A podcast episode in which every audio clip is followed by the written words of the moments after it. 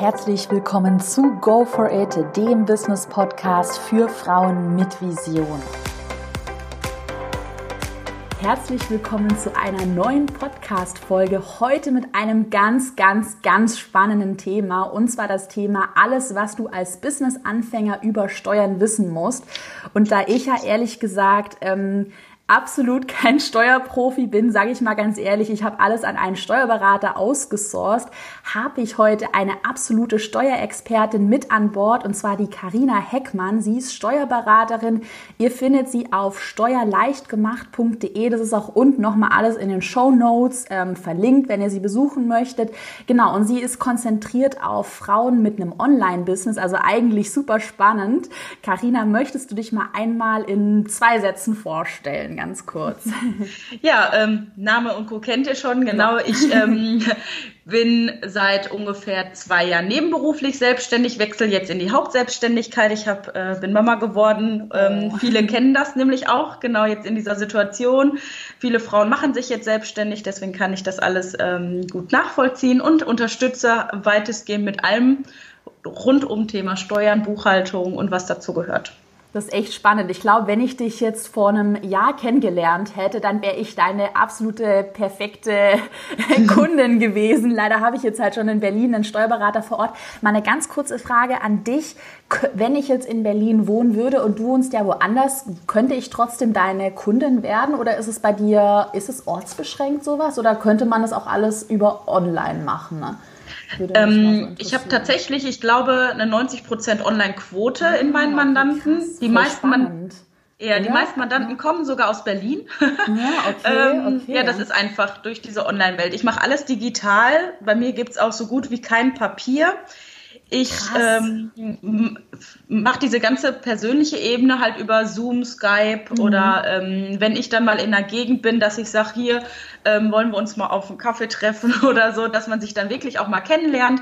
Aber sonst läuft die Beratung alles digital, ja.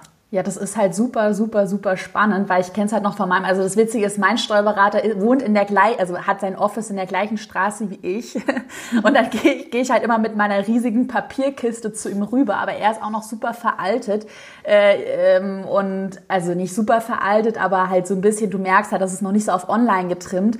Und ich glaube, wo man dich natürlich auch als Expertin absolut empfehlen kann, ist natürlich, dass du kapierst, was Google AdSense ist, dass du kapierst, wie man eine Facebook-Werbeanzeigenrechnung verbuchen muss. Und das ist auch noch sowas, wo ich halt auch merke, bei meinem Steuerberater muss man halt noch sehr viel erklären. Dann fragt er mich immer, wo, womit verdienen Sie Geld? Und ich dann immer so, ja, mit Online-Kursen. Und äh, wie, was ist dieses Google AdSense? Wie, da bekommen Sie einfach Geld von Google? Also ich glaube, das ist auf jeden Fall ein Ding, wo es halt noch sehr viel so ähm, ja, Pionierarbeit fast schon gibt und wo du ja auch dann einen richtig guten Unique Selling Point hast, den du ausfüllst. Also ja. Ja, absolut. Also oder? Ich, ja, ich höre das immer wieder. Ähm, gerade die dann zu mir wechseln, weil sie bei ihrem, ich sag mal, ganz überspitzt Dorfsteuerberater äh, oh waren. Ja, weil die kennen sich mit dem Online-Business ja so gar nicht aus. Also du mhm. hast ja jetzt zumindest schon mal einen in Berlin, in der Großstadt, ja. der ja schon mal gehört hat, dass es sowas wie Online-Welt und Online-Business gibt. Aber viele haben halt das Problem, dass die so Dinge wie, äh, also wir wollen jetzt hier keine Werbung machen, aber diese ganzen Anbieter und so weiter, mhm. ähm, die kennen die einfach nicht. Und dann fragen die wirklich bei jeder Buchung, ja. was ist das? Und da, ja, ja, da fühlen die Leute sich einfach nicht gut aufgehoben. Und genau da komme ich dann gerne ins Spiel mhm. und äh, helfe da weiter. Ja, das ist halt richtig genial. Also ich bin jetzt auch mal gespannt. Ich habe meinen Berater noch nicht so lange. Ich bin mal gespannt, wie es läuft. Ähm, aber ja, mal schauen, wie er, wie er sich so macht. Also bisher kamen noch nicht so viele Rückfragen, aber ja, ist auf jeden Fall schon eine ganz neue Geschäftswelt, und ich glaube halt, dass da auch, wo wir jetzt eigentlich schon bei der ersten Frage wären, die ich an dich habe, gerade wenn man gründet und gerade wenn man als Frau gründet, also ich sehe viele Frauen in meiner Community, die eben äh, gerade versuchen so aus der, sie haben irgendeinen Vollzeitjob oder sind Teilzeit beschäftigt und wollen sich eben mit ihrer Idee selbstständig machen. Und äh, dann sehe ich immer bei vielen, dass die so eine, eine Art Hemmschwelle oder Angst haben, was zu machen, weißt du, ein Unternehmen zu gründen. Und jetzt wäre so ein bisschen die erste Frage an dich, Was muss ich generell steuerlich beachten, wenn ich ein Unternehmen gründe? Also es ist wirklich so, dass das so die Horrorvorstellung ist, dass du, ich höre auch eine Sache, die ich auch immer höre, dann bin ich ja mit einem Bein im Gefängnis. Und dann bleibe ich doch lieber in meinem Vollzeitjob angestellt, weil, oh, das ist mir alles zu heiß. Kannst du das unterschreiben oder ist das alles nur ähm, Bullshit? Letzteres würde ich okay. wohl sagen. Also nein, man muss da keine Angst vor haben. Man mhm. muss halt sich Ähm, im Voraus ein bisschen damit auseinandersetzen, was wichtig ist, worauf man sich einlässt, weil es ist natürlich mit vielen Pflichten verbunden, ähm, man hat aber, oder man gewinnt auch ganz viele Rechte, ne? Also mhm. wenn ich jetzt überlege, mh, mein Kind wird krank, ja, und mhm.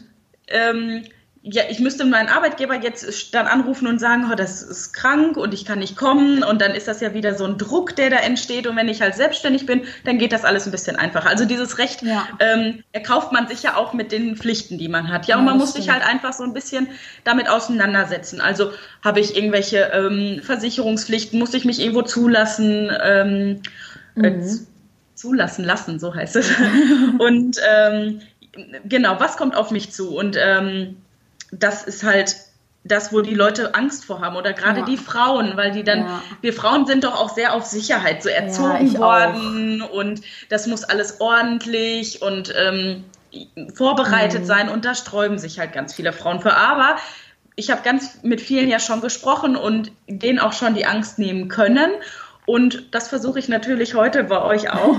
Ja, super. Ähm, Genau, denn es ist wirklich nicht so dramatisch, wie es immer dargestellt wird. Und viele Leute übertreiben natürlich auch gerne, weil ja. ähm, sie dann so vielleicht auch manchmal so dastehen, weil guck mal, ich habe es ja geschafft. Ne? Und mhm, genau. Ja. Ja. Und also ich, ich erkläre mal, ich habe jetzt auch, ich sag's hier ganz offen, ich habe ich hab zwar B W L und weißt du, was witzig ist, der letzte Kurs, den ich noch an der Uni gemacht habe, das war tatsächlich ein Steuerkurs, da hatte ich sogar eine gute Note, also ich kenne mich eigentlich schon ganz gut aus, aber ich bin halt so jemand, ich fokussiere mich halt voll auf mein ähm, Business und deshalb... Ähm, ja, ich nehme halt diese Steuersache nicht so ernst. Ich habe es halt alles ausgesourced, aber ich kann mal so ein bisschen erzählen, was ich so gemacht habe, was ich damals als ähm, zwanzigjährige Studentin gegründet habe.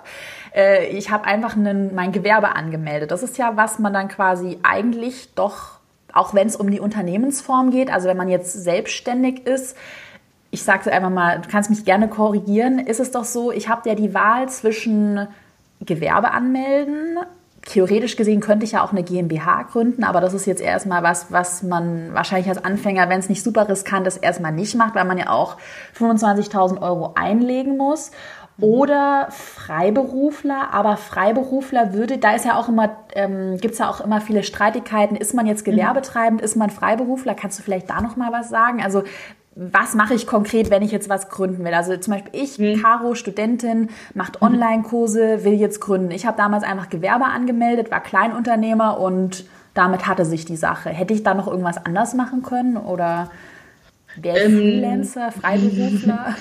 Nee, also es kommt also primär darauf äh, an, was für eine Tätigkeit du ausübst, also mhm. auch was du an Wissen vermittelst.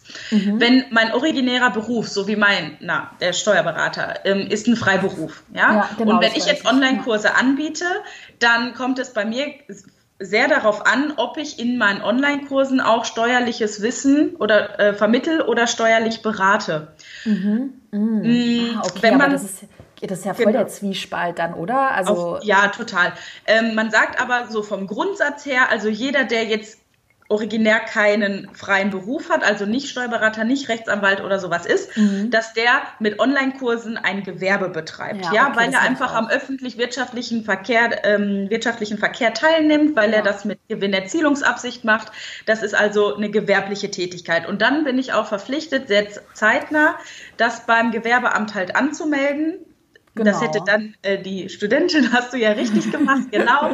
Und ähm, das, was du auch schon sagtest, es ist auch sehr empfehlenswert, gerade wenn man im Nebengewerbe oder so gründet, das als Einzelunternehmerin zu machen. Also keine ja. Gesellschaft dafür nee, gründet, oder? Keine GmbH oder so, nein. Das bietet sich erst an, wenn man wirklich vielleicht sehr groß ist oder ähm, was absichern möchte. Ja, also mhm. so eine GmbH ist ja dafür da, dass man halt eben nicht mehr mit seinem privaten Kapital mhm. haftet. Ja, das steht aber bei Gründern meines Erachtens nach komplett außer Frage, okay, weil ja. gerade in unserem Online-Business-Bereich.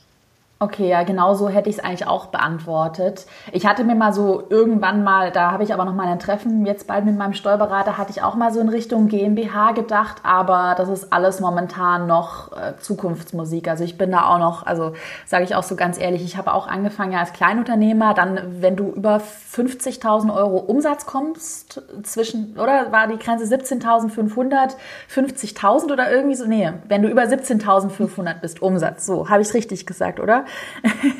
Dann bist du ja kein Kleinunternehmer mehr, fällt, fällt man ja dann raus.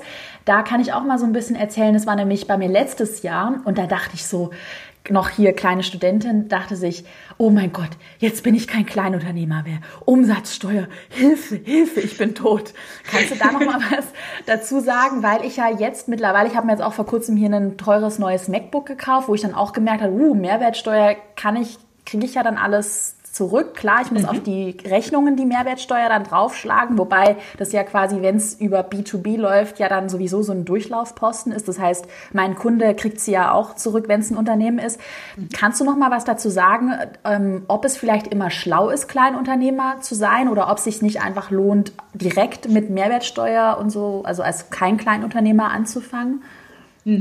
Ja, also es ist nicht immer sinnvoll, die Kleinunternehmerregelung in Anspruch zu nehmen. Das mhm. auf jeden Fall schon mal vorweg. Okay. Also es ist, wenn ich wirklich nebenberuflich gründe, das sind ja die meisten, die anfangen, ja, mhm. oder zumindest wirklich im kleinen Umfang gründen, dann kann es sinnvoll sein, wenn ich wenige Investitionskosten habe. Ja, also ja. wenn ich wirklich meinen Laptop, den ich eh schon habe, den verwende und dann einfach eine Dienstleistung an den Mann bringe, dann oder an die Frau und äh, dann ähm, bietet sich das schon an, weil ich habe halt wesentlich weniger Verwaltungsaufwand. Ich muss halt eben keine monatliche Umsatzsteuervoranmeldung machen, mhm. denn wenn ich gründe, muss ich in den ersten zwei Jahren immer monatlich Umsatzsteuervoranmeldung abgeben und ähm, ja, der Nachteil ist allerdings auch, dass ich halt eben diese Vorsteuer aus den Rechnungen, wenn ich dann doch mhm. was kaufe, diese Vorsteuer eben nicht wieder bekomme vom Finanzamt. Ja. Und das kann schon mal so eine Milchmädchenrechnung sein hinterher. Also wenn mhm. ich wirklich viel investiere oder ich muss jetzt in eine P C-Anlage, was, was auch immer investieren. Und dann ist es manchmal schon sinnvoll, darauf zu verzichten. Das Problem ist, wenn man verzichtet, dann muss man auf jeden Fall fünf Jahre in dieser Konstellation bleiben, dass man die Umsatzsteuer ausweist. Okay, ah, das ist auch echt ganz gut zu wissen. Okay. Ja, ich sehe es nur immer bei ganz vielen und so war bei mir auch am Anfang so die Denke, dass ich halt total Angst hatte und ich, ich kann auch mal, das ist auch witzig, ich kann es auch mal so ehrlich erzählen, ich hatte teilweise, das war noch zweitausendsiebzehn, obwohl ich diese siebzehntausendfünfhundert weit überschritten habe, durch den Online-Kurs, durch meinen ersten Online-Kurs war das damals, aber ich dachte am Anfang wirklich noch, Hilfe, ich muss jetzt auf jeden Fall da runterbleiben und ich darf ja nicht zu viel verdienen, also total blöd und das ist ja auch sowas, was ich halt ähm, auch jetzt allen Zuhörern so ein bisschen ans Herz legen kann, nicht immer denken, dass man dann irgendeiner, dass man jetzt ja Kleinunternehmer bleibt oder ich habe es dir auch gerade im Vorgespräch erzählt, ab sechzigtausend Euro Gewinn muss man ja doppelte Buchführung führen, was ich mhm. nächstes Jahr machen muss.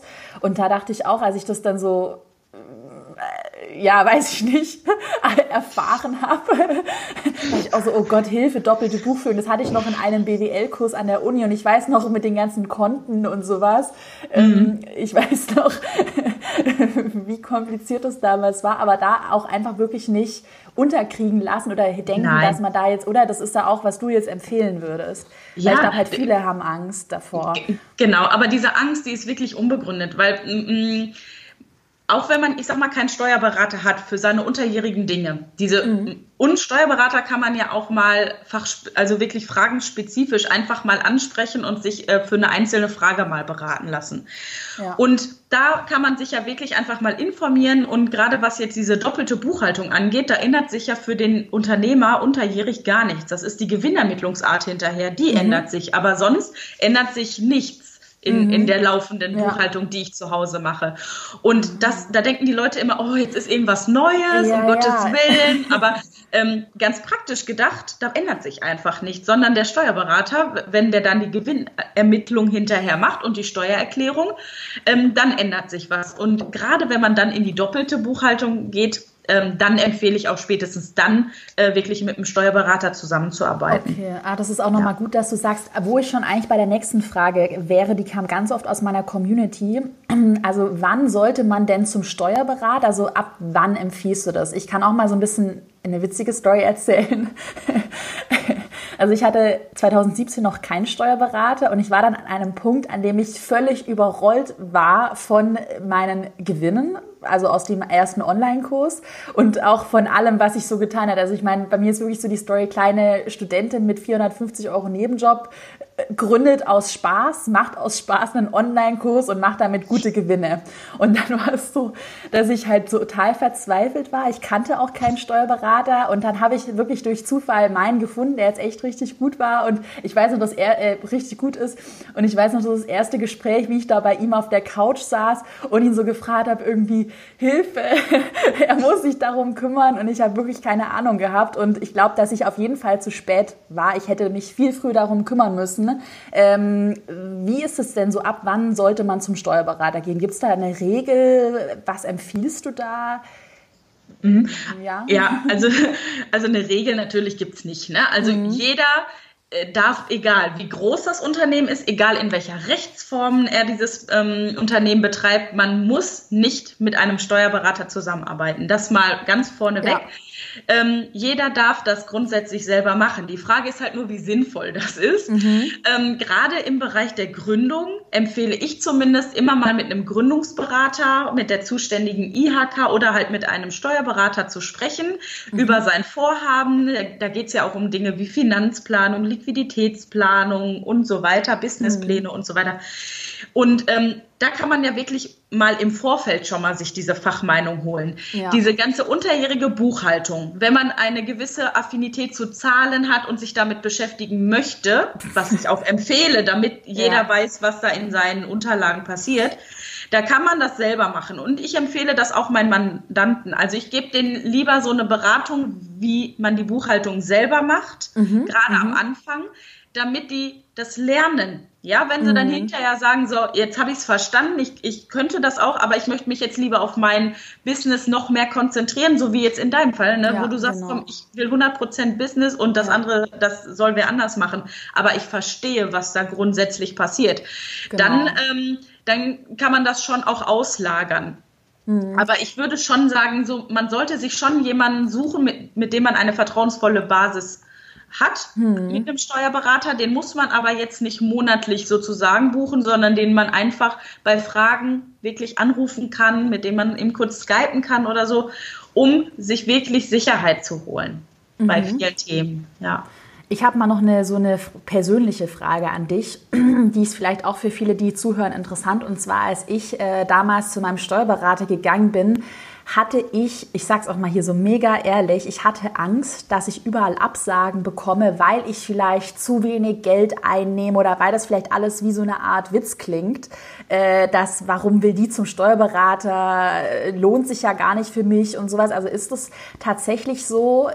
Ich hatte es nämlich mal, ich hatte ganz am Anfang, wie du meintest, auch eine Beratungsstunde, da, das war zwanzig siebzehn irgendwann mal bei einer anderen Steuerberaterin in Berlin und da hatte ich so ein bisschen das Gefühl, dass sie mich belächelt hat. Da war ich wirklich noch Kleinunternehmer, Studentin, weiß ich nicht, wie viel, zehntausend Euro Gewinn oder sowas, als ich damals bei ihr war. Ist es so, dass es schwierig ist, gerade wenn man klein ist, wenn der Gewinn, der Umsatz noch nicht so hoch ist, einen Steuerberater zu finden oder ist es dem Steuerberater eigentlich egal? Oder kannst du da nochmal einen Tipp geben, wie man auch einen guten Steuerberater findet. Jetzt mal abgesehen von dir. Also es kommt ganz, ganz viel, glaube ich, gerade bei uns Frauen aufs Bauchgefühl an. Ich glaube, wir können uns da alle sehr gut auf uns selbst verlassen. Ähm, man darf auch mit zehn Steuerberatern im Zweifel sprechen, bis man den richtigen findet. Mhm. Das ist gar keine, ähm, gar kein Problem. Mhm. Ich würde wirklich danach gehen, fragt er mich gewisse Dinge oder ähm, fühle ich mich gut aufgehoben, kann ich eine Frage vielleicht auch fünfmal stellen mhm. und der beantwortet mir die immer noch ähm, ganz entspannt oder wird der schon unruhig oder womöglich sogar patzig, das habe ich auch schon okay. alles gehört. Und echt? Okay, krass, ja, sowas hatte ich echt noch nie. Ja, also ich ja. habe ganz ähm, eine Mandantin, die mir mal sagte, ähm, der hätte ähm, den Kopf geschüttelt und äh, gesagt, ähm, sie solle das doch gleich mal wieder aufhören, weil das würde ja sowieso nichts und warum nee. sie denn überhaupt bei ihm wäre und also er könne ja mit so einem Mandat gar nichts anfangen. Okay. Und dann habe ich gesagt, das geht halt einfach gar nicht. Also nee, das, ja. das, geht, das geht menschlich nicht, das geht okay. in diesem Beruf nicht, überhaupt nicht. Ja, aber man sollte da einfach wirklich ein offenes Gespräch, also entweder halt wirklich persönlich vor Ort mit einem Steuerberater, wenn einem das lieber ist, oder halt eben jetzt über diese digitalen Wege. Das geht natürlich auch. Man kriegt gerade in diesen Videocalls auch einen sehr guten Eindruck voneinander. Mhm. Ja, und wirklich auf sich selber vertrauen, dass man auch ähm, ein gutes Vertrauensverhältnis aufbauen mhm. kann und dann ist man auch bei dem Richtigen angekommen. Ja. Und ja, da muss man vielleicht manchmal ein bisschen suchen, gar keine Frage, mhm. aber die Suche lohnt sich ja auch, weil was nützt mir ein Steuerberater, dem ich nicht vertrauen kann und ja. dem gebe ich meine ganze Existenz im Grunde in die Hand. Ja. Ne? Genau, ja. und das ist mein Leitspruch auch im Grunde. Vertrauen ist das A und O in meinem Bereich. Das ist so. Ja, das ist auch witzig, weil also ich, bei mir war es wirklich so voll der Glücksgriff mit meinem Steuerberater. Als ich da war, ich sa- weiß noch, ich saß da auf dem Sofa, war total aufgeregt, dachte wirklich, ich sterbe und ich komme mit einem Bein, bin ich schon im Gefängnis. Und dann war er halt super cool, hat schon viele Startups beraten. Und du hast dann richtig gemerkt, er hat mir dann auch einen Rechtsanwalt empfohlen, gerade auch für so Sachen wie Verträge. Und du hast halt, ich habe halt richtig gemerkt, dass ihm auch was daran liegt, dass ähm, er mich gut berät mhm. und Äh, hat auch ein gutes Netzwerk zu einem Anwalt, also gerade so auch ähm, bei so Sachen wie Lizenzen oder Urheberrecht und sowas ist ja ein großes Thema in meiner mhm. in meinem Fall und ähm, ja genau, also ich glaube, da habe ich schon einen Glücksgriff gemacht und ja, aber das ist gut, was du sagst mit dem Gefühl. Was jetzt noch meine Frage wäre, die kam auch oft aus meiner Community, äh, die Preise von Steuerberatern, weil, da kann ich dir auch was erzählen, das war vor kurzem in meiner Facebook-Gruppe, da war eine Bloggerin, die ganz verzweifelt gepostet hat, Hilfe, sie war gerade beim Steuerberater und äh, sie hat gefragt, wie viel so eine Buchhaltung irgendwie kostet, irgendwie sowas. Und er meinte dann, er könnte es gar nicht genau sagen, so zwischen zehn und fünfzehn Stunden, hatte einen Stundensatz von hundertvierzig Euro und so ein bisschen der Tenor in dem ganzen Posting, also auch die Kommentare war so, öh, du wirst da abgezockt, du wirst immer abgezockt, es ist so schwierig, da jemanden zu finden, der da ehrlich ist. Ähm, also kann ich irgendwie nicht unterschreiben. Muss man da irgendwie was beachten, gerade wenn es um das Honorar geht? Der hat, ein Steuerberater hat ja so einen gewissen Spielraum. Ich glaube auch sogar hundertvierzig Euro ist schon so der Spitzensatz beim Stundensatz. Oder wie wird das generell berechnet? Wenn ich jetzt hingehe und sage so, hey, mach mir meine Steuererklärung für zweitausendachtzehn und mach meine Buchhaltung. Ja, ganz grob. Ja, ganz grob. Wir Steuerberater haben eine Steuerberatungs- Steuerberatervergütungsverordnung. Ja, ja, an genau. die sind wir auch gebunden. So. Genau. Und da wird zum Beispiel festgelegt, dass ich pro Buchhaltung bei dem und dem Umsatz diesen Preis nehme. Ja, also mhm, dann genau. wird nochmal geschaut, wie viel Aufwand ähm, steckt denn hinter dieser Buchhaltung. Da habe ich nochmal in dieser Gebühr ein bisschen Spielraum. Und ehrlich gesagt, ich habe diesen Post gesehen, ich habe den auch kommentiert. Du hast den gesehen? Ah, okay, ja, witzig. Und ich habe den auch ah, kommentiert. Stimmt, du hast den kommentiert, ja, ja, ja, genau. ja, ja, ah, okay, witzig, das, ah, okay, sehr gut, ja. sehr gut, super. Und ähm, da habe ich nämlich auch gesagt, dass ich das gar nicht nachvollziehen kann oder ich weiß gar nicht, woher halt diese Aussage kommt, dass der die Buchhaltung nach Zeit abrechnet. Oder? Ich ja, auch, ich dachte es mir nämlich ich auch. Ich kenne das gar nicht und ja. ähm, man rechnet nach Zeit so gewisse Beratungen und so weiter ab, aber gerade die Buchhaltung, Löhne und die Steuererklärung und die Abschlüsse, die sind laut Vergütungsverordnung eigentlich genau geregelt und genau. d- das ja. ist auch so, weil wir in einem freien Beruf zwar arbeiten, das heißt aber nicht, dass wir frei sind in dem, was wir tun, unser Beruf Eben. ist sehr stark geregelt ja. und ähm, damit halt kein Preisdumping und sowas stattfinden kann und damit halt diese Qualität gesichert wird, ist eigentlich jeder Steuerberater daran gebunden. Was ah, man machen ja. kann, ist im Vorfeld eine Art Pauschale festlegen, mhm. dass man sagt, komm hier, ähm, für Kleinunternehmer biete ich das und das Paket an, was ich zum Beispiel für mich entwickelt habe, wo ich sage, so damit gehe ich an den Markt, das ist auch ähm, rechtlich in Ordnung und dann wissen die direkt, worauf die sich einlassen. Ja, also die wissen, mhm. welche Kosten auf sie zukommen unter ja. den und den Voraussetzungen und wenn dann die Belege zum Beispiel nicht digital, sondern in Papierform kommen, okay, dann gibt's einen Aufschlag, Punkt. Aber mhm. dann einfach wirklich eine offene Preispolitik ist bei mir sowieso ganz mhm. hoch im Kurs, ja. aber ähm, das, was da passiert ist mit dieser Aussage, das passiert ja. leider ganz oft und okay. das da sofort äh, da würde ich, glaube ich, sofort meine Zelte abbrechen und gehen, weil das würde für mich schon okay. wieder das, die Vertrauensbasis ja. äh, kaputt machen. Ja.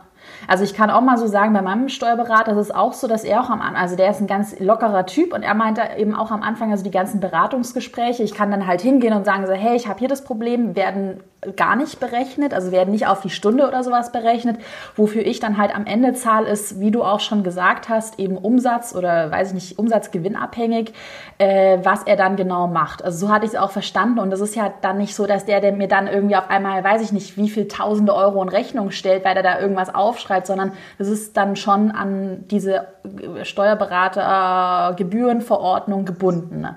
Genau. Ja, oder? Da kannst du den auch noch mal den Zuhörern vielleicht so ein bisschen die Angst nehmen, dass du da nicht, du wirst da ja. nicht über den Tisch gezogen, oder? Also nein, es gibt nee. immer schwarze Schafe, gar keine Frage, und die wird es auch in unserem Bereich geben. Ja, also mhm.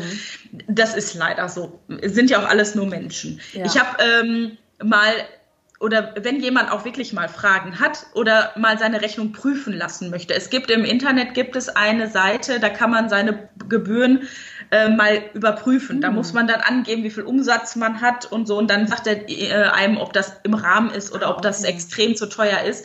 Den Link kann ich gerne mal raussuchen, dann kannst du Super. Den auch gerne nochmal verlinken. Ja. Ich habe jetzt mal für mich, oder weil ich mal mit der Frage natürlich gerechnet habe, mal geguckt, also bei einem Umsatz von fünfzigtausend Euro im Jahr, was ja schon dann viel ist, wenn man gerade gründet oder so, aber damit man mal eine Orientierung hat. Mhm. Da reden wir dann über die Buchhaltung jeden Monat, wir mhm. reden über die Einkommensteuererklärung mhm. und die Gewinnermittlung. Da kann man so circa mit hundertfünfzig Euro im Monat rechnen. Okay. Ja, so, und das mal so als Marschroute, ja. Also von daher. Jetzt, kannst du das mal so aus dem Stegreif sagen? Würde mich gerade so interessieren, bei, wenn, bei hunderttausend, bei zweihunderttausend Euro, um wie viel verdoppelt, verdreifacht sich das? Oder, also ist dann, ist es quasi wirklich so, dass mit jedem Euro Umsatz das Ding mega nach oben geht? Oder ist es so, dass da, dass man da nicht mehr als, weiß ich nicht, Weiß ich nicht, nee. kannst du mal sagen, bei einem Umsatz von also zweihunderttausend Euro, was würde da auf mich zukommen, so ungefähr? Genau, also ich ähm, kann das jetzt in der reinen Buchhaltung, kann ich dir mhm. das sagen. Also wenn die Buchhaltung bei fünfzigtausend äh, alleine kostet, dann siebzig Euro im Monat, ne? Mhm. Und bei zweihunderttausend wären wir dann bei so hundertvierzig Euro. Mhm. Ne? Also das steigt, mhm. man hat so in den untersten oder unteren Umsatzklassen so Sprünge von fünftausend bis zehntausend Euro, wo sich das dann immer so ein bisschen ähm, erhöht. Ja, mhm. also und dann reden wir so über Sprünge von so immer bis zu zehn Euro in den einzelnen Stufen. Also das ist mhm. auch nicht so teuer, wie viele meinen. Denn mhm. ich habe das schon ganz oft, wenn mich Mandanten fragen, ja, was kostet das denn dann? Dann sage ich denen so die Zahl, so irgendwo ab fünfzig, sechzig Euro fängt das an. Mhm. Und dann sagen die so, was? Dann denke ich mal so, was hast du denn jetzt Falsches gesagt? Mhm. So günstig? Ich habe gedacht, das, kommt, das kostet jetzt Hunderte von Euro im Monat. Ja. Ich sage, nein. Ja. Und das ja. ist halt der große Irrglaube. Und deswegen genau. werden, glaube ich, auch gerade im Gründerbereich ähm, die Steuerberater nicht so gerne gebucht, weil man halt ja natürlich sein Geld zusammenhalten möchte ja. und erstmal ein bisschen auch was erwirtschaften möchte. Aber auch da kann ich natürlich die Angst jetzt nehmen. Also so ja. gravierend teuer ist es halt eben nicht. Ja. Und dieser Mehrwert, den man bekommt, eben, der ist das halt wollte ich auch groß, sagen. Ja. Ja, das wollte ich auch gerade sagen. Also ich meine, auf mich, ich bin jetzt schon über den fünfzigtausend Euro Umsatz ähm, weit drüber, aber auf jeden Fall, auch wenn mich das Ganze, ich habe jetzt hier noch keine Rechnung von ihm bekommen, aber auch wenn mich das Ganze, weiß ich nicht, fünftausend, siebentausend Euro pro Jahr kostet, dieser ganze Rattenschwanz, mhm. der da so dranhängt, auch ich Ich sag's auch ganz ehrlich, so als Frau, ich habe auch immer Angst, was falsch zu machen. Gerade wenn man das noch nicht gemacht hat. Klar, ich habe es schon irgendwie studiert und ich weiß das ganze Theoretische, aber dann ist immer so ein bisschen, da, da fließt ja total viel Energie weg. Und diese ganze Energie, auch diese, weiß ich nicht, fünftausend oder siebentausend Euro könnte ich ja dann locker in die Entwicklung eines neuen Online-Kurses stecken. Also dass ja. man da auch, genau, gerade dass man da mit dem Kosten-Nutzen-Denken rangeht, dass einfach man sich nicht mehr drum kümmern muss, das Ganze ist ausgesourced und ja, jemand anderes übernimmt das alles. Also da sehe ich auf jeden Fall bei mir den absoluten Nutzen. Also seitdem ich auch bei ihm das ausgesourced habe, bin ich auch nicht mehr so nervös. Dass du, ich weiß auch nicht, keine Ahnung, ob es hier jemand nachvollziehen kann. Weißt du, du machst, du bist Gründer, machst deinen Briefkasten auf und denkst so, oh mein Gott, Post vom Finanzamt. Also total absurd irgendwie, dass du halt jemanden hast, der dir sagt, so und so sieht's aus, das mhm. und das wird gemacht und mach dir keine Sorgen, konzentriere dich auf dein Business. Ja, also sehe ich auch wie du. Also da auch keine Angst haben, da zu einem Berater zu gehen, und da wird man nicht gleich Tausende von Euro los. Richtig. Und, ja, das ist auch nochmal gut. Okay, dann ähm, nächste Frage. So, ich halte mich mal so ein bisschen kurz, damit es hier nicht ganz so ausartet. Wann wird Steuer gezahlt und wie, wie, wie fließen die Unternehmenseinnahmen in die Steuererklärung mit ein? Das war auch nochmal so eine Frage, die kam. Mhm. Also wenn man jetzt quasi, sagen wir, stellen wir uns wieder vor, hier Caro, die Studentin, zweitausendsiebzehn, äh, zweitausendsechzehn gründet sie ihr Unternehmen, meldet Gewerbe an, zweitausendsiebzehn ist laufendes Geschäftsjahr, wann muss sie Steuern bezahlen? Ne? Mhm. Also wir unterscheiden natürlich dann zwischen den verschiedenen Steuerarten. Also grundsätzlich betrifft trifft ja. ähm, ein Gründer die Einkommensteuer, die Umsatzsteuer und die Gewerbesteuer, wenn ich ein Gewerbe habe. Ja. So. Die Umsatzsteuer könnte unter Umständen, wenn man halt eben kein Kleinunternehmer ist oder das nicht sein möchte, da werde ich direkt monatlich zur Zahlung genau. verpflichtet. Ja, also ich ja. muss dann monatlich gucken, wie viel Umsatz habe ich gemacht, wie viel Vorsteuern kann ich Geld machen. So, da bin ich monatlich schon mal mit belastet. Ja, ja. Ähm, Bei der Einkommensteuer und bei der Gewerbesteuer ist es so, dass man grundsätzlich einmal im Jahr halt eine Erklärung abgibt, eine Einkommensteuer- oder Gewerbesteuererklärung, mhm. und dann halt bezahlen muss, beziehungsweise was wiederbekommt, je nach Konstellation, wenn dann ein Steuerbescheid vom Finanzamt erlassen wird. Ja. Da hat man also einmal im Jahr was zu tun. Wenn man ja. jetzt aber wächst und man ähm, weiß schon, ich komme auf jeden Fall über diesen Grundfreibetrag, den jeder Mensch hat, das sind so um die neuntausend Euro ja, im Moment, genau. dann, ähm, dann kann man schon darüber nachdenken, ob man sowas wie Einkommensteuervorauszahlungen festsetzen mhm. lässt, freiwillig, oder irgendwann kommt auch das Finanzamt damit um die Ecke. Mhm. Dann ist das eine Sache, die vierteljährlich passiert, und zwar immer im März, Juni, September und ja, Dezember. Okay. okay, auch gut zu wissen, ne? Genau. Ja. Und wie das Ganze halt in die äh, Steuererklärung mitkommt. Mhm. Also mhm. wenn ich Einzelunternehmer bin, dann habe ich halt eine Steuererklärung. Und da fließen alle Einkünfte ein, die ich habe. Egal ob gewerblich, freiberuflich, ja. aus einer Anstellung, vielleicht sogar noch aus einer Vermietung oder sowas. Mhm. Alles geht in eine Steuererklärung, und pro Einkunftsart gibt es halt auch so bestimmte Anlagen, ja. die man dann ausfüllen muss. Aber es ist halt eine Erklärung.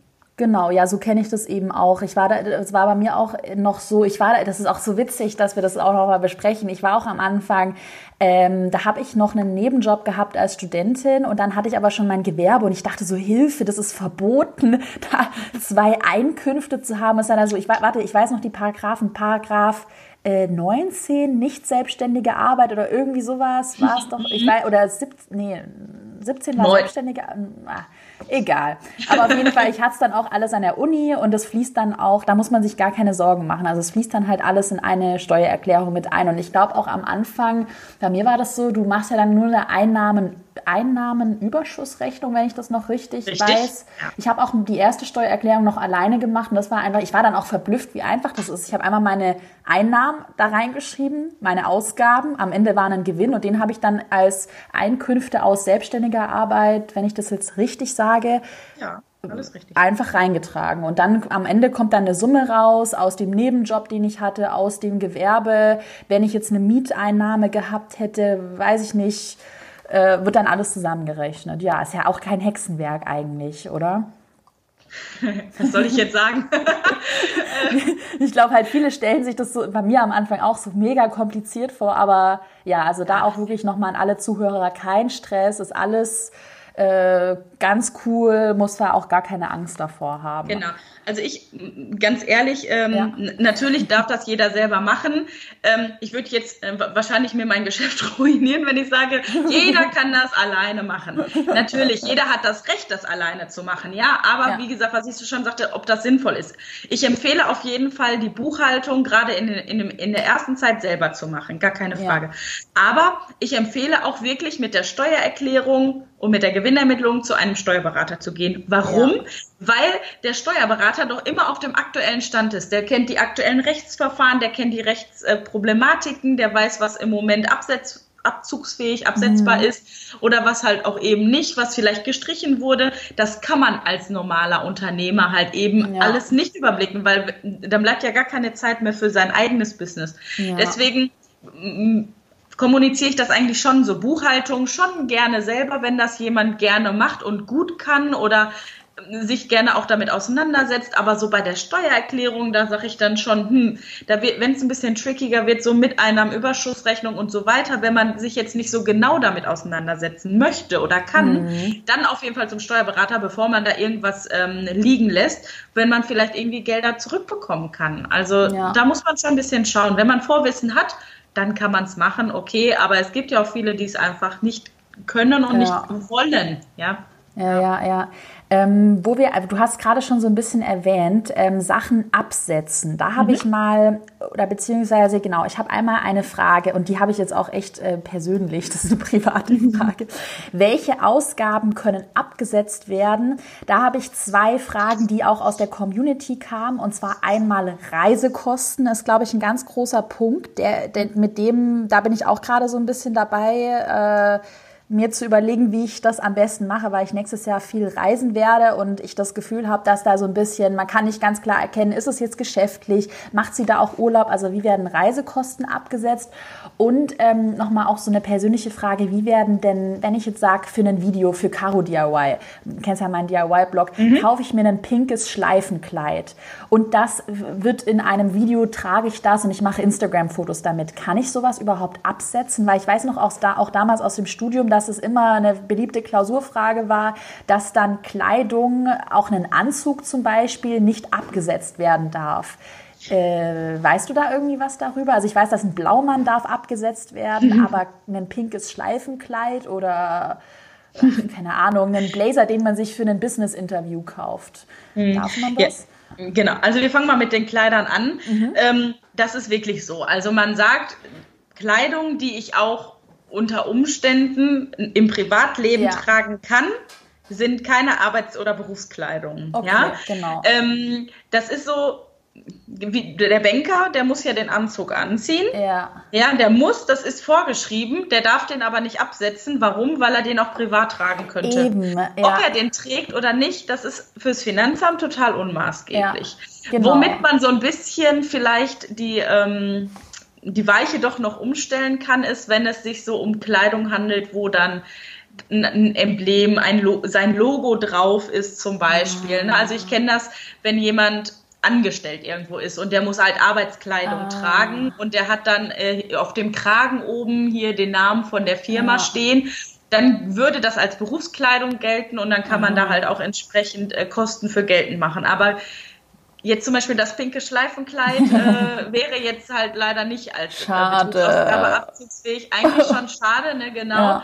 Ähm, man kann sich natürlich f- vielleicht mal tatsächlich überlegen, ähm, ob man dann sowas wie eine Stickerei oder sowas drauf macht, wo mhm. wirklich dann äh, die, der Firmenname nur drauf ist, weil da wird man jetzt zum Beispiel nicht sagen, ja, damit geht sie jetzt auch äh, Party machen mhm. oder so, ne?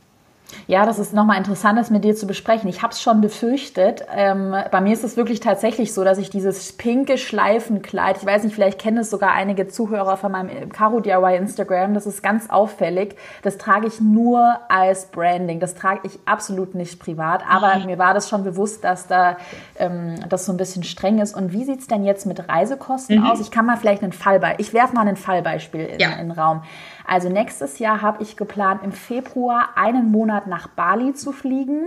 Da werde ich ähm, das zum einen so ein bisschen, ich sag's ja auch mal ganz ehrlich, oh Gott, ich verbrate schon mal meine ganze Geschäftsidee, so ein bisschen als Branding nutzen, also quasi so ein bisschen finanzielle Freiheit. Da werde ich also in den Social-Media-Postings oft darauf eingehen, dass ich jetzt von Bali aus arbeiten kann. Also weißt du, was ich meine? Mhm. Äh, dass ich da jetzt in Bali bin. Dann habe ich Image-Shootings. Also ich werde einen Fotografen, einen Videografen einfliegen. Und äh, mit dem werden wir ein ähm, Image-Video produzieren und äh, ja, Content eben für mein nächstes Projekt produzieren. Wie ist es, wenn ich jetzt da vier Wochen auf Bali bin? Sagen wir mal, zwei Wochen arbeite ich an einem Online-Kurs, poste jeden Tag ähm, ein Instagram-Foto, hallo, ich bin in Bali, finanzielle Freiheit, also es bezieht sich immer darauf, die Postings, vermarkte das natürlich so ein bisschen und in der Woche zwei, äh, in der Woche drei und vier bin ich mit einem Videografen zusammen und wir produzieren jeden Tag Fotos und er wird dafür auch bezahlt und da gibt es Rechnungen. Kann, wie ist, wie ist es mit Reisekosten? Kann ich da mhm. irgendwas absetzen oder... Ja, erzähl aber mal, was hältst du davon? Also betrieblich veranlasste Reisen sind grundsätzlich natürlich abzugsfähig. Ne? Also da mhm. reden wir bei Reisekosten natürlich jetzt nicht nur über einen Flug oder Hotel ja. oder sowas, sondern wir reden wirklich über sämtliche Fahrten, die damit zusammenhängen, zum Flughafen, zur Bahn, wie auch immer, oder die Bahn selbst. Mhm. Und auch sowas wie Verpflegungsmehraufwendungen, wenn einem das was sagt. Also das sind so Pauschalen, die ja. man bekommt, wenn man eine gewisse Zeit von zu Hause weg ist. Ja, mhm. die kann man auch mit absetzen. Zu deinem Beispiel jetzt, da wird es mhm. natürlich jetzt sehr tricky und tricky, ja. ein bisschen schwieriger, denn man sagt, ähm, Reisen, die gemischt veranlasst sind, mhm. also sowohl betrieblich als auch privat, muss man wirklich darlegen können, was davon betrieblich war und was halt eben privat. Und das geht, ich sag mal, in so einem Fall schon nicht ganz so einfach, ja, ich weiß, weil es eben. gibt ja jetzt nicht sowas wie ein, wie ein Ablaufplan. Also es gibt zum Beispiel in meiner Branche so Steuercamps, so Steuerwoche oder ja. sowas irgendwo in einem, im Ausland oder auch irgendwo auf einer schönen Insel. Ja. Und da gibt es natürlich Programme. Das heißt, da habe ich Seminare von acht bis sechzehn Uhr. Ja, ähm, genau. Und äh, dann habe ich nur den Rest der Zeit irgendwie frei. Oder ich habe drei Tage wirklich Seminar und hänge aber noch drei Tage dran, weil es sich sonst nicht lohnt. Dann kann ich ja wirklich sagen, so drei Tage gehören betrieblich, drei Tage sind privat. Dann kann ich die Kosten entsprechend auf diese Tage aufteilen. Mhm. Bei dir ist es jetzt halt in dem Fall ähm, so, dass diese Kosten mh, sehr, sehr schwammig ineinander Eben. laufen. Ja, also man kann natürlich das versuchen, über so eine Art Tagebuch vielleicht einfach so sich aufzuschreiben, wann was war und das dann entsprechend absetzen. Das Risiko kommt ja immer dann, wenn ein Finanzbeamter sich zur Prüfung anmeldet ja. und ähm, wirklich dann mal schaut, was ist denn da tatsächlich passiert. Also da ist man ja nie vorgeschützt. Ja, also aber mhm. da braucht man keine Angst vor haben, sondern da kommen in der Regel ja auch Menschen ja, eben. und mit denen kann man auch sprechen, aber man muss denen das auch dann wirklich faktisch da erklären können, was da passiert ist. Aber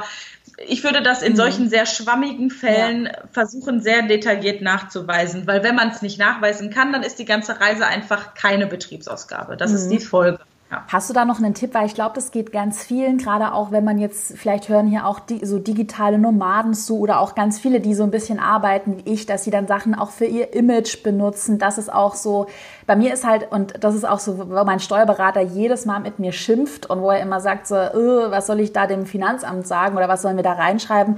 Das ist ja quasi, oder ich sag's mal noch überspitzter, wenn du Influencer bist, was ich ja in gewisser Weise auch bin, vermarktest du ja so ein bisschen dein Privatleben. Also das ist jetzt bei mir nicht so extrem, aber mhm. natürlich ist es so, und da kennst du dich wahrscheinlich auch super aus, das hat zum Beispiel mein Steuerberater noch nicht so ganz kapiert, mit was ich da eigentlich Geld verdiene, dass ja so ein bisschen mein, meine Story vermarktet wird, also quasi mein Alltag, was mhm. mache ich jeden Tag. Natürlich ist sowas, dass ich da irgend, dass ich es mir leisten kann, ähm, finanziell und auch zeitlich da irgendwo hinzufliegen. Das ist natürlich auch sowas, was in mein Image mit einfließt, was man natürlich, sage ich mal, so ein bisschen mhm. überspitzt vermarkten kann.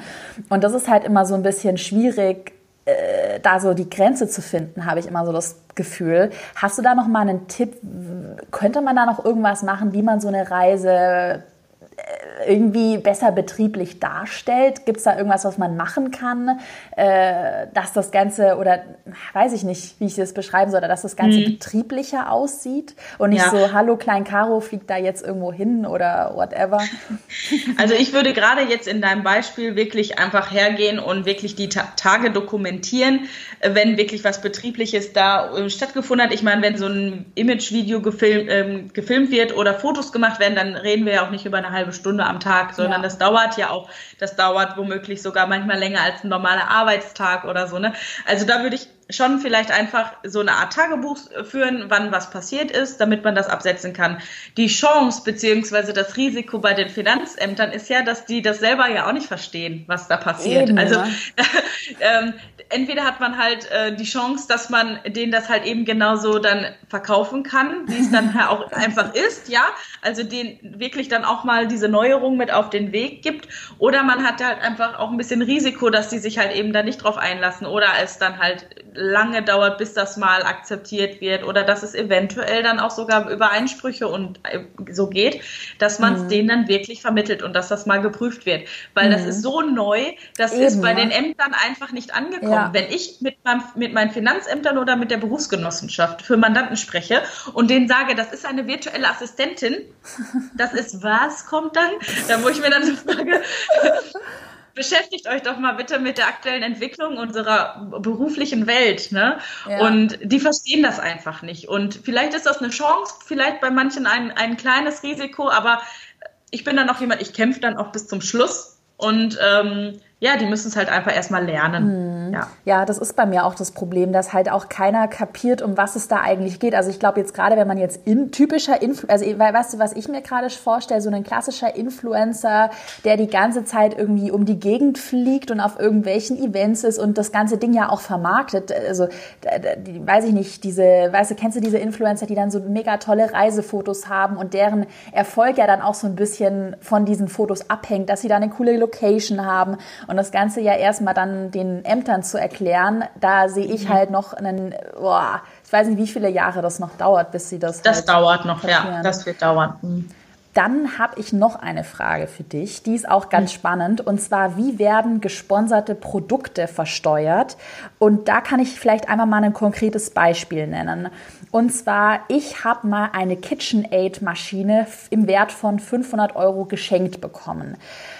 Und diese KitchenAid-Maschine habe ich geschenkt bekommen, weil ich einer Zeitschrift Fotos gratis zur Verfügung gestellt habe. Also quasi, ich habe die Fotos zur Verfügung gestellt und dann am Ende waren sie so happy, dass sie gesagt haben, so hey, komm, wir schenken dir eine KitchenAid. Ähm, wie muss ich das versteuern? Müssen solche Geschenke versteuert werden? Und ähm, gibt es einen Unterschied, wenn ich ein Geschenk ohne Bedingungen bekomme, also quasi, hey, hier hast du geschenkt, oder gibt es einen Unterschied, wenn ich ein Geschenk mit einer Bedingung bekomme, zum Beispiel eine KitchenAid für ein Foto, eine KitchenAid für einen Social-Media-Post? Hast du da Infos? Auf jeden Fall. Also es ist so, man unterscheidet da auch wieder zwischen Einkommensteuer und Umsatzsteuer. Ähm, die Umsatzsteuer ist ein bisschen zu tricky jetzt für, für den Rahmen. Mhm. Ich würde mehr ja. auf diese Einkommensteuer eingehen. Ja. ja. Und zwar ähm, jedes Produkt, jede Reise, die ich bekomme, jede Dienstleistung, die ich bekomme, die muss ich versteuern. Egal, ja. ähm, ob ich grundsätzlich was dafür tun muss oder es freiwillig tue. Ja? Also man unterscheidet ah, okay, okay, wirklich, man, ah. ähm, genau, man unterscheidet zwischen ähm, Vereinbarungen, die da getätigt worden sind, ähm, und halt, wenn ich etwas freiwillig teste und präsentiere oder halt, ähm, dann, es gibt ja auch diese Fälle, wie du jetzt gerade sagtest, das ist ja etwas, es war im Vorfeld ja nicht vereinbart, ja, mhm. dass du äh, da etwas bekommst. Jetzt ist natürlich genau. die Frage, hast du diese KitchenAid Äh, denn präsentiert im dann hinterher und die ja. dann wieder verlinkt ähm, und hast Hab du sie get- hast du nicht, dann nee, ist es nie. Zum Beispiel nämlich rein umsatzsteuerlich, jetzt muss ich doch mal, sage ich doch, umsatzsteuerlich halt eben keine äh, äh, keine ah, okay, Einnahme, okay. ne? Also das wäre zumindest umsatzsteuerlich. Bei der Einkommensteuer muss man dann schon mal wieder gucken, ja. was haben die denn, ähm, was haben die denn damit gemacht? Also bei der Einkommensteuer gilt. Ach so, wie haben sie es verbucht, oder? Wie haben die das verbucht, genau. Ah, also es gibt ja. grundsätzlich, alles muss versteuert werden. Und zwar immer mit dem entsprechenden Gegenwert. Ja, also wenn die fünfhundert Euro jetzt wert war, dann muss die mit fünfhundert Euro versteuert werden. Mhm. Es gibt ein paar Ausnahmen. Also es gibt ja etwas ähm, oder diese Fälle, da bekomme ich etwas, teste das und schicke das wieder zurück, zeitnah. Mhm. Ja, also wir reden genau. sowas wie circa vierzehn Tage, sagt man. Das mache ich auch oft. Ich schicke mittlerweile ja. alles zurück, weil ich halt keinen, also ich sag's mal so, ich schicke alles zurück, weil ich das ja nicht als Gewinn einfließen lassen will. Richtig, das ist nämlich diese erste Ausnahme. Also wenn ich etwas nicht versteuern will ähm, und ich äh, teste das auch eh nur und ich schicke das wieder zurück, dann habe ich dadurch keinen Vermögensvorteil. Ja, also habe ich mhm. dadurch auch keine Einnahme. Ja, mhm. ähm, wenn ich jetzt ein Produkt zugeschickt bekomme, das habe ich ganz viel so bei Mama-Blogger gesehen und ja. so, die bekommen so Lebensmittel gesch- geschickt. Mhm. Ne? Das sind ja alles so kleine, geringfügige Werte oftmals, das sind so Streuartikel, sagt man. Ja. Und äh, wenn diese Werte unter zehn Euro liegen, dann bleiben die auch steuerfrei. Unter zehn, oh Gott, oh Gott, ich glaube, da, oh Gott, da bin ich jetzt schon echt im Gefängnis. Ich hatte nämlich dieses Jahr auch schon, also ich sag's auch mal so, ich hatte schon was weiß ich nicht, Müsli im Wert von zwanzig Euro geschenkt bekommen. Eine Kaffeemaschine habe ich einfach so geschenkt bekommen für naja, sechzig Euro. Die Im Gefängnis, land, Gefängnis landet man ja nur, wenn man es dann hinterher nicht abgibt. Eine Steuererklärung, die ja. Muss ja, wird ja erst noch erstellt. Also, ähm, mhm. das wäre halt diese zweite Ausnahme und diese dritte. Und da kommt es ja dann wirklich drauf an, wie das auch untereinander kommuniziert wird. Wenn derjenige, der dir das schenkt, ja, der ja. hat die Möglichkeit, dieses Geschenk mit ähm, einer pauschalen Steuer schon zu versteuern. Aha, ja, das okay. machen ganz viele Unternehmen, ja, weil sonst hat der Beschenkte ja auch im Grunde nichts davon. Ne? Ja. Also, und die können das ja auch wieder absetzen. Also wenn der Unternehmer, der dir das schenkt, das mit der pauschalen Steuer versteuert, mhm. dann musst du es in deiner Steuererklärung nicht mehr mit angeben. Also Theorie, nochmal um auf, ich habe, das ist nämlich ja. echt, ist bei mir alles so Praxisbeispiel. Ich habe dieses Jahr ja. zum Beispiel für eine Kooperation, also die Kaffeemaschine habe ich gebraucht, um sie zu zeigen. Ich habe sie jetzt aber zu Hause, benutze sie auch privat. Da müsste ich jetzt theoretisch gesehen, um meinem Steuerberater korrekt Bescheid zu geben, die betreffende, keine Ahnung, Firma nochmal anschreiben, müsste fragen, wie habt ihr das verbucht, oder? Und dann müsste ich das so an meinen Steuerberater weiterleiten. Ist das korrekt? Genau, also ich, da würde ich auf jeden Fall äh, schauen, dass das irgendwie nachweisbar gemacht wird. Also wirklich danach fragen, habt ihr das pauschal besteuert? Wenn ja, dann ist für dich erst im ersten Schritt alles okay. Mhm. Ähm, und halt, wenn nicht, dann bist du halt in der Versteuerungspflicht. Ja, und okay.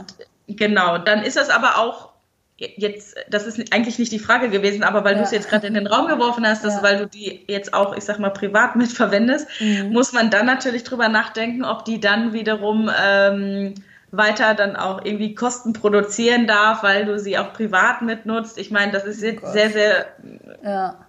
tief in der Thematik, aber da muss man halt auch immer ein bisschen drauf achten. Wenn ich dann Produkte, die ich betrieblich bekomme, privat verwende, mhm. dann muss man da auch immer mal ein bisschen drüber nachdenken und mhm. da auch gegebenenfalls das steuerlich berücksichtigen.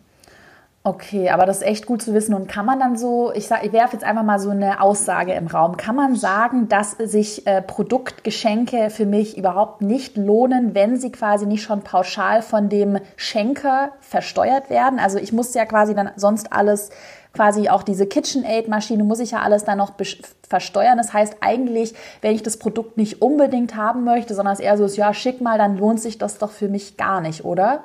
Kannst du dazu nochmal was sagen? Oder könnte man dann einfach zum Unternehmen, könnte, ich sag, frag mal so ganz doof, soll man dann fragen, hey, wie habt ihr das bei euch versteuert? Ähm, so, wenn es darum geht, soll ich es behalten oder soll ich es nicht behalten? Oder was, was empfiehlst du da deinen Mandanten immer?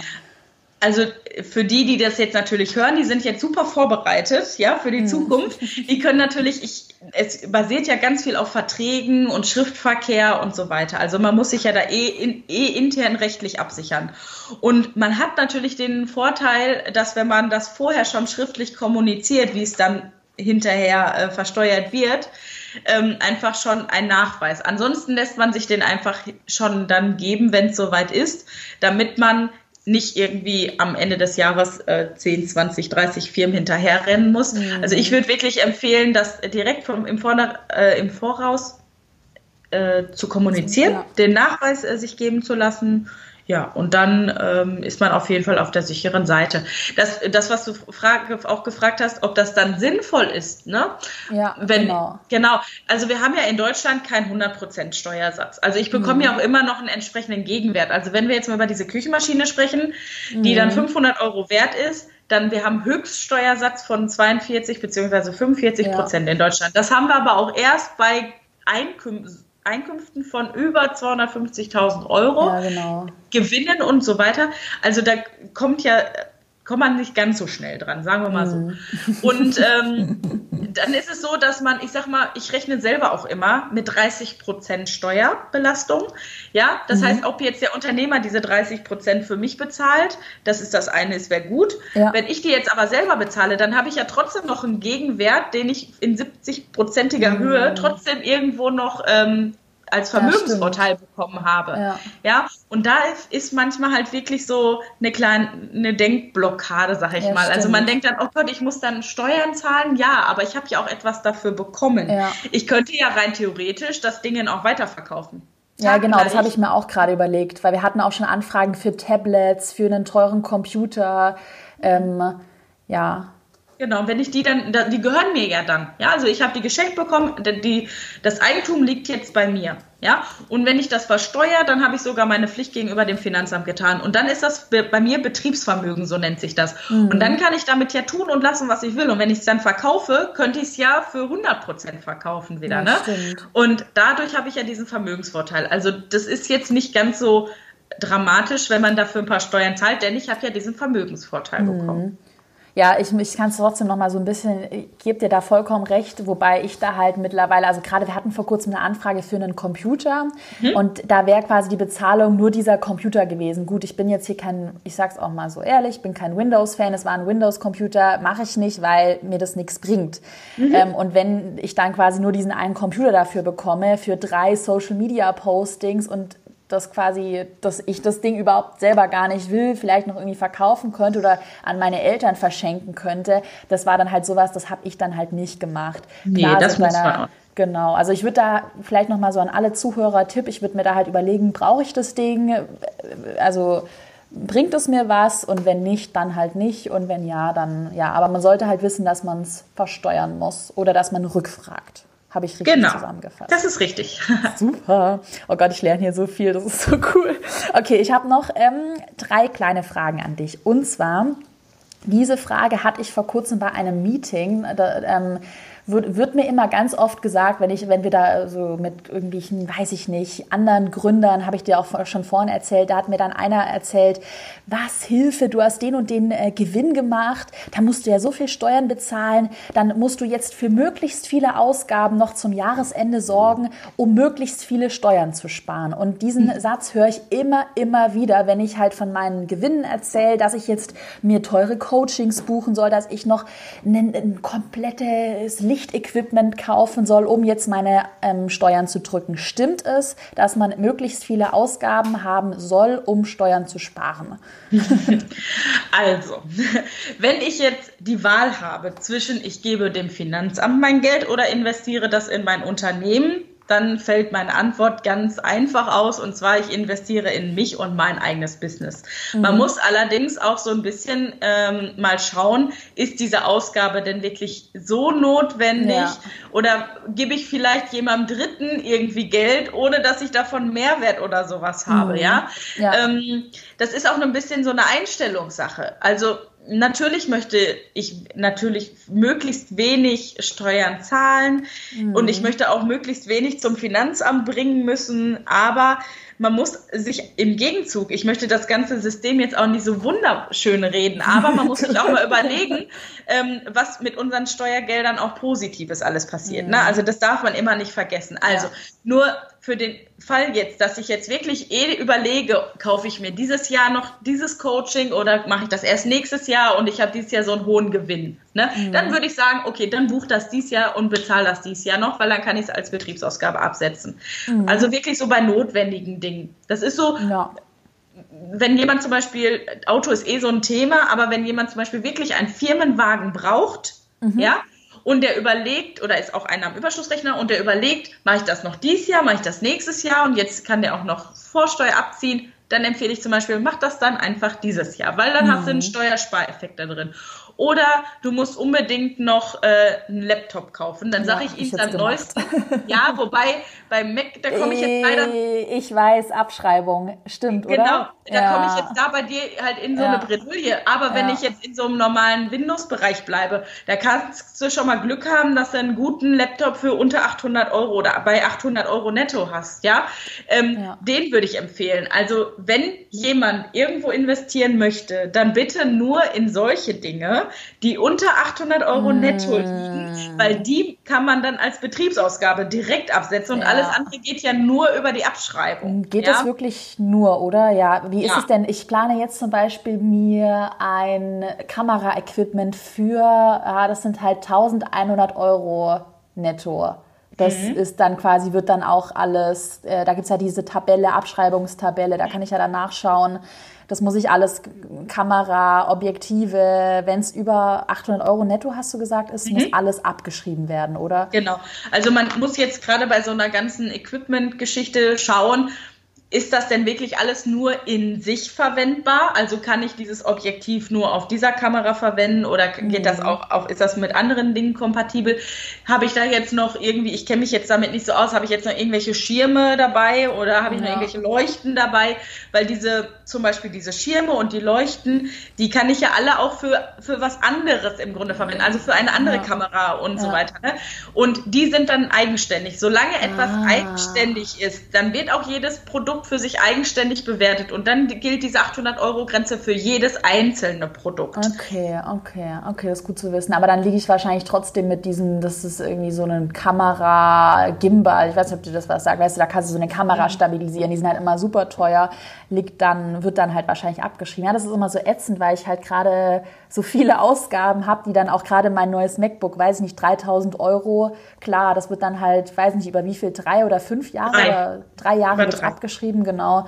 Ähm, Kamera, glaube ich, ja noch länger. Ich glaube, Kamera, da hatte ich mal, das hatte ich selber dann noch verdient. Acht, ja, da dachte ich mir auch so. Also war ziemlich lang. Ich dachte mir so, hä, welche Kamera hält acht Jahre? Wobei, das nochmal so am Rande, wenn die Kamera dann kaputt geht, kann man sie ja dann auch auf einmal abschreiben, richtig? Das ist richtig, genau. Wenn die kaputt geht, wenn die nur noch so Schrottwert und so, sonst was hat, mhm. also man kann die dann abschreiben. Ja, diese, nur mal nebenbei, diese A F A-Tabellen, diese Abschreibungstabellen, mhm. die sind eh sowas von überholungsbedürftig. Ja. Die sind, glaube ich, von Anno Tuck noch. Und ja, das, das, das zeigt aber auch einfach, dass die Ämter einfach noch total hinten dran sind. Das okay. ist einfach so. Das ja. Gut zu wissen. So, jetzt ähm, sind wir jetzt schon hier eine Stunde. Ich habe noch ähm, ja, zwei kleine Fragen an dich ja. zum Schluss. Und zwar, das ist so eine Frage, die mich einfach interessiert. Vielleicht können wir da auch mal den Zuhörern noch mal so ein bisschen die Angst nehmen. Oder eben auch nicht. Mal schauen. Gibt es, gibt es denn gravierende Fehler, die man als Anfänger falsch machen kann? Also stell dir wieder Klein Caro, Studentin, vor, die gerade beim Gewerbe ihre Gewerbeanmeldung gemacht hat und jetzt so richtig loslegt. Ähm, gibt es da irgendwas, was man echt falsch machen kann, wo man aufpassen muss? Sowas aus deiner Erfahrung, was einen so ein bisschen so einen Fallstrick, wenn man jetzt wirklich Studentin ist, man hat überhaupt gar keine Ahnung, man hat noch nie eine Einkommensteuererklärung gemacht, man hat da Angst davor, was kann man falsch machen? Bestimmt einiges. Das ist leider so. Also es fängt schon damit an, wenn ich einfach eine ganz, ganz unordentliche Ablage habe, dass natürlich dann ganz viel natürlich verloren gehen kann und da verschenkt man im Zweifel bares Geld. Ja. Also ganz großer Tipp, wirklich eine ordentliche, sofort von Anfang an strukturierte Ablage. Fragst du jetzt nicht, du hast gestern meine Insta-Story angeschaut. Hör ja. auf. Genau. Nee, aber ähm, ja, man muss ja irgendwo eine gewisse Übersicht haben. Also wenn ja. du jetzt sagst, du weißt aber trotzdem, was bei dir passiert, das okay, aber du bist jetzt ja. auch kein Anfänger, ja? ja, ja. Sondern ähm, wenn jemand wirklich anfängt, nehmt euch einen Ordner, heftet das einfach ordentlich darin ab und ähm, bearbeitet das regelmäßig. Einmal im Monat reicht ja auch gerne am Anfang, ne, um sich mal darüber eine Übersicht zu verschaffen. Ein ganz großer Fehler, den ich immer wieder sehe, ist, mhm. dass die Rechnungen einfach falsch geschrieben werden. Ne? Also, dass da okay, die Umsatzsteuer falsch ausgewiesen ist oder oh, ausgewiesen ist, ob, ja. obwohl ja. ich Kleinunternehmer bin oder so. Also, das ist so wirklich ein ganz großer Fehler. Denn, und der kostet auch wieder Geld, denn mhm. wenn ich Umsatzsteuer ausweise, ohne dass ich das darf, ah. dann muss ich die trotzdem bezahlen. Ja, stimmt. Das weiß ich auch noch. Also, den Fehler habe ich nicht gemacht, aber da wäre ich auch fast so ein bisschen reingetappt. Ja, stimmt. Das ist genau. echt ganz gut, dass du es erwähnst. Genau, und halt, ähm, wenn man so außergewöhnliche Umstände hat, also wenn man jetzt wirklich so eine Reise da hat oder so oder irgendwelche anderen Anschaffungen plant, dann erst hinterher mit einem Fachmann zu sprechen, ja, also dann, wenn es schon passiert ist. Ja, wenn man okay. dann erst hingeht, dann kann man halt meistens nichts mehr ändern. Also da ja. auch der Tipp, wenn ihr was habt, was außergewöhnlich ist, dann ruhig mal bitte mit jemandem sprechen, der da mehr Ahnung von hat, ähm, wie, was ich vorhin schon sagte, man... Mhm. verheiratet sich nicht sofort mit dem Steuerberater. Also man ja. kann auch mal nur eine Beratung in Anspruch nehmen. Ne? Genau. Ja, aber das ist super zu wissen. Ähm, was ja auch nochmal, ich sag, ich, ich kenne da so eine ganz witzige Story, vielleicht nochmal gravierender Fehler. Ich kenne einen YouTube-Kollegen von mir, der hatte irgendwann mal ähm, mit einem Placement, also weißt du, so ein Werbedeal hatte er, sagen wir mal, irgendwie fünfzigtausend Euro auf einen, auf einen Schlag oder weiß ich nicht, zwanzigtausend. Und dann hat er so blöd wie er irgendwie ist, gedacht so, jo, jetzt habe ich da viel Geld, hat das ganze Geld ausgegeben und konnte am Ende seine, das wird ja quasi dann mhm. im nächsten Jahr mit der Einkommensteuer versteuert, konnte ja. es dann nicht mehr zahlen. Das ist doch wohl der dümmste Fehler, den der einem passieren kann, oder? Ja, also, absolut. Das, genau, das wäre jetzt mit auch so der, der zweitnächste Punkt gewesen. ähm, also das ist wirklich so. Also wenn ich wirklich Einnahmen habe und wenig Ausgaben und ich rechne auf jeden Fall mit einem Gewinn, dann empfehle ich immer dreißig Prozent von dem Gewinn an die Seite zu legen, um ja. wirklich da meine Einkommensteuerbelastung äh, abdecken zu können, ja, damit das Geld halt eben da ist, ja, wenn es gebraucht wird, genau. genau. Ja, ja, und äh, was halt dann auch nochmal wichtig ist, was viele dann auch einfach verschludern, sind halt Termine, die vom Finanzamt gesetzt werden. Die würde ich auch äh, immer einhalten. Was oder zumindest für Termine, darf wenn ich, ich mal jetzt, fragen. Genau, wenn ich jetzt meine Steuererklärung zum Beispiel alleine mache, dann ah, ist jetzt ja, ab okay. nächstem Jahr neu, äh, dann muss ich das nicht mehr bis Mai, sondern bis Juli abgeben. Uh. Ja, aber auch dieser Termin, der muss dann halt eingehalten ja. werden. Ähm, klar wird man mal erinnert, aber man kriegt auch relativ schnell so einen Stempel wahrscheinlich in seine Akte. Wir sagen immer so, aus Spaß, da kriegt man das Schwarzkreuz. Echt? Oh Gott, ich glaube, das habe ich schon. Ich sag mal, ich höre nicht ja, warum, aber, aber mein Steuerberater soll es alles wieder retten. Ich hatte nee, auch einmal, war ich da zu spät. Aber dann hatte ich, glaube ich, am letzten Tag so um, um, um auf, nee, Aufschiebung gebeten. Ja, dann kam okay. aber nur ein böser Brief zurück. Nee, gibt's nicht. Aber ja, ich habe alles pünktlich. Ja. ja, genau. Und wenn, ähm, wenn man es über einen Steuerberater machen lässt, hat man eh bis Ende des Jahres oder ja. beziehungsweise jetzt sogar einen Tacken länger Zeit. Also ja, ja. da schon, wenn aber das Finanzamt einem zum Beispiel selber schreibt, hier reichen Sie die Belege bitte bis dann und danach, dann ist schon sehr empfehlenswert, das auch einzuhalten oder zumindest mit denen offen zu kommunizieren, hey, ich schaffe das nicht, weil ich gerade im Ausland bin, weil ich gerade Projekt X Y habe, können wir das vielleicht nochmal verlängern? Gerade bei solchen Fristen sind die immer sehr kulant in der ah, Regel. Okay. Also, gut. genau. Aber trotzdem, Aber wenn, einfach, man da, ja, wenn man ehrlich ist und die Fristen einhält, und da ist man ja jetzt nicht im Gefängnis sofort. Oder nein, die, die, das sind ja nein. alles nur Menschen und die töten dich nicht, wenn du dann einen Fehler machst. Das ist, das ist richtig, klar. Ja. Also es ist nur so, das kostet halt hinterher Geld. Geld, was man halt viel besser in sein mhm. Business stecken könnte. Ja. Ne? Also das ist so. Und richtige Fehler, womit man dann wirklich irgendwie ganz böse Konsequenzen hat, das passiert, wenn ich natürlich Einnahmen oder sowas einfach nicht versteuere. Ne? Und am besten noch der blödeste Fall, sagst du hier, ich habe das von Firma X Y geschenkt bekommen. Ne? Das mhm. merkt sich so ein Finanzbeamter, weil die werden natürlich irgendwann langsam aktiver auf den Plattformen und gucken, wer was wie irgendwo macht. Und dann mhm. findet der das hinterher in der Steuererklärung nicht, ne? Also ich meine, das Aber, ist natürlich ja. das Dümmste, was man machen kann. Aber nochmal so zum Thema diese Kaffeemaschine. Also ich frage jetzt mal so ganz dumm. Fällt es denn überhaupt auf? Also ich meine, checken die das? Checken, können die, also ist, ist denen dann so eine Kaffeemaschine im Wert von siebzig Euro, ist das für die so, sind die da so, dass die wirklich die Peanuts zählen? Oder, also wäre das jetzt ein gravierender Fehler, ich habe jetzt ja noch Zeit und ich werde das auch angeben, wenn ich diese Kaffeemaschine für siebzig Euro jetzt in der Steuererklärung zweitausendachtzehn nicht angeben würde als Einnahme. Sagen wir mal, auch beim, bei der Kunde hätte es irgendwie nicht mit dieser Pauschale versteuert. Mhm.